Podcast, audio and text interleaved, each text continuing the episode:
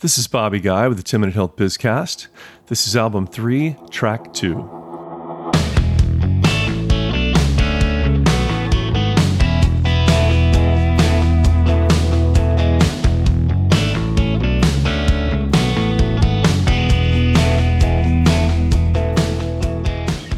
U.S. healthcare is not an 8-headed hydra. It's an 8,000-headed hydra. And if you try to study and understand all 8,000 heads, you're going to fail terribly.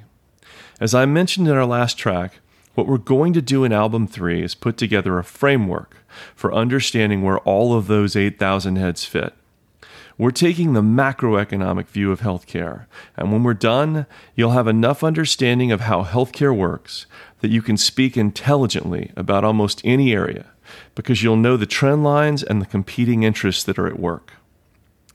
This will also help you to think competitively about how to build the next generation of healthcare companies.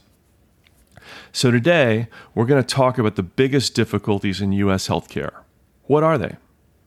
Well, I could give you a laundry list, but I'm not going to, because this is about the big picture that makes sense of all the little pictures.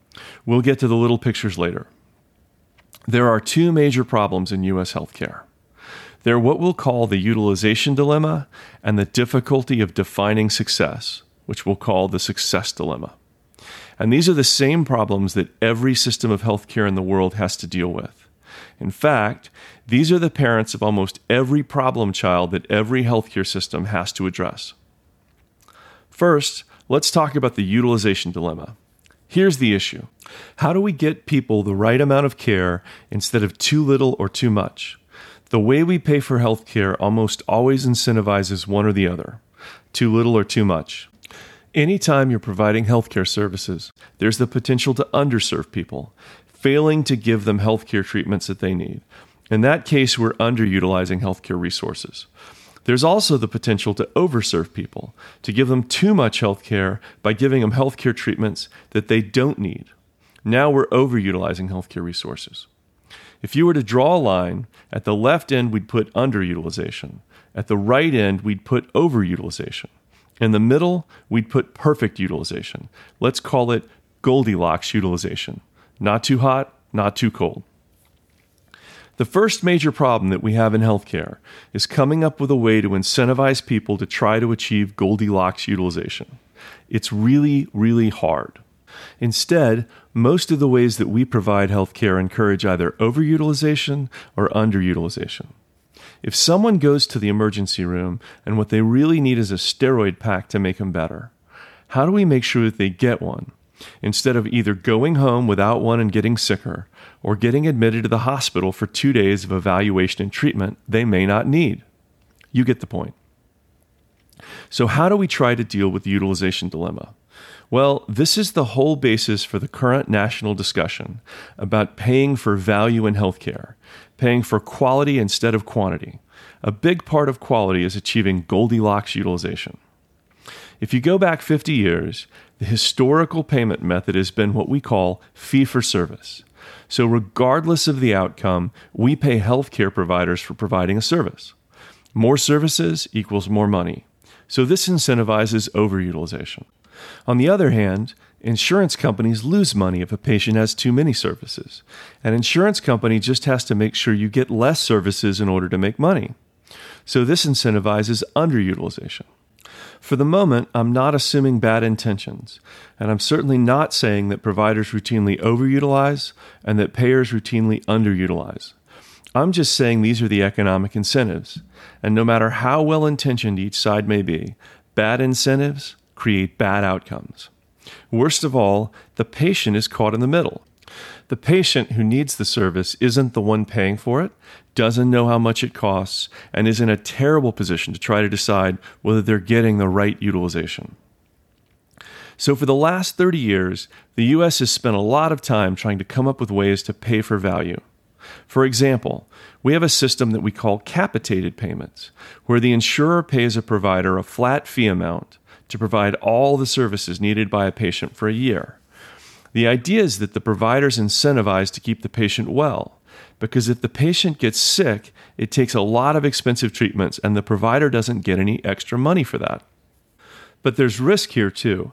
The provider can also save money that year from simply reducing care during the one-year period they're responsible for the patient. So if they're caring for a patient for only a single year, there's underutilization risk too. Another example is the HMO, the Healthcare Management Organization. HMOs are a type of insurer that manages the care of their patients by requiring pre-authorization of all major medical expenses.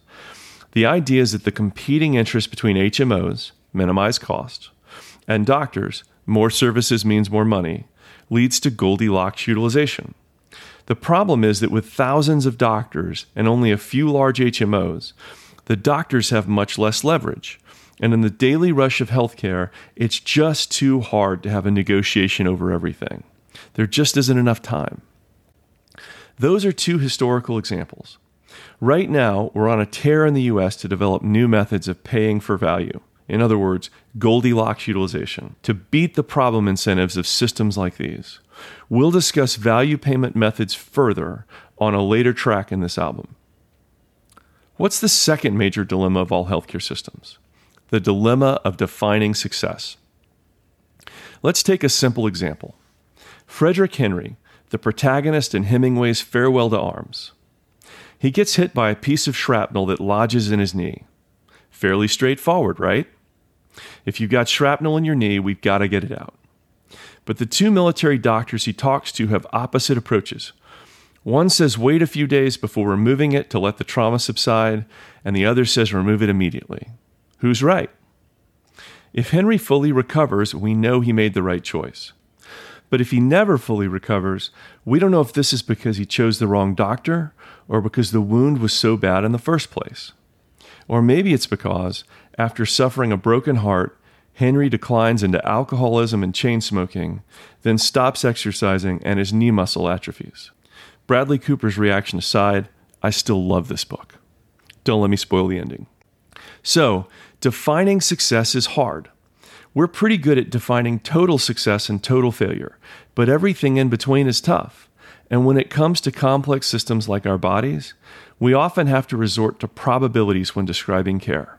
For example, with this treatment, you've got a 60% chance of full recovery, a 30% chance of partial recovery, and a 10% chance that this treatment makes it worse.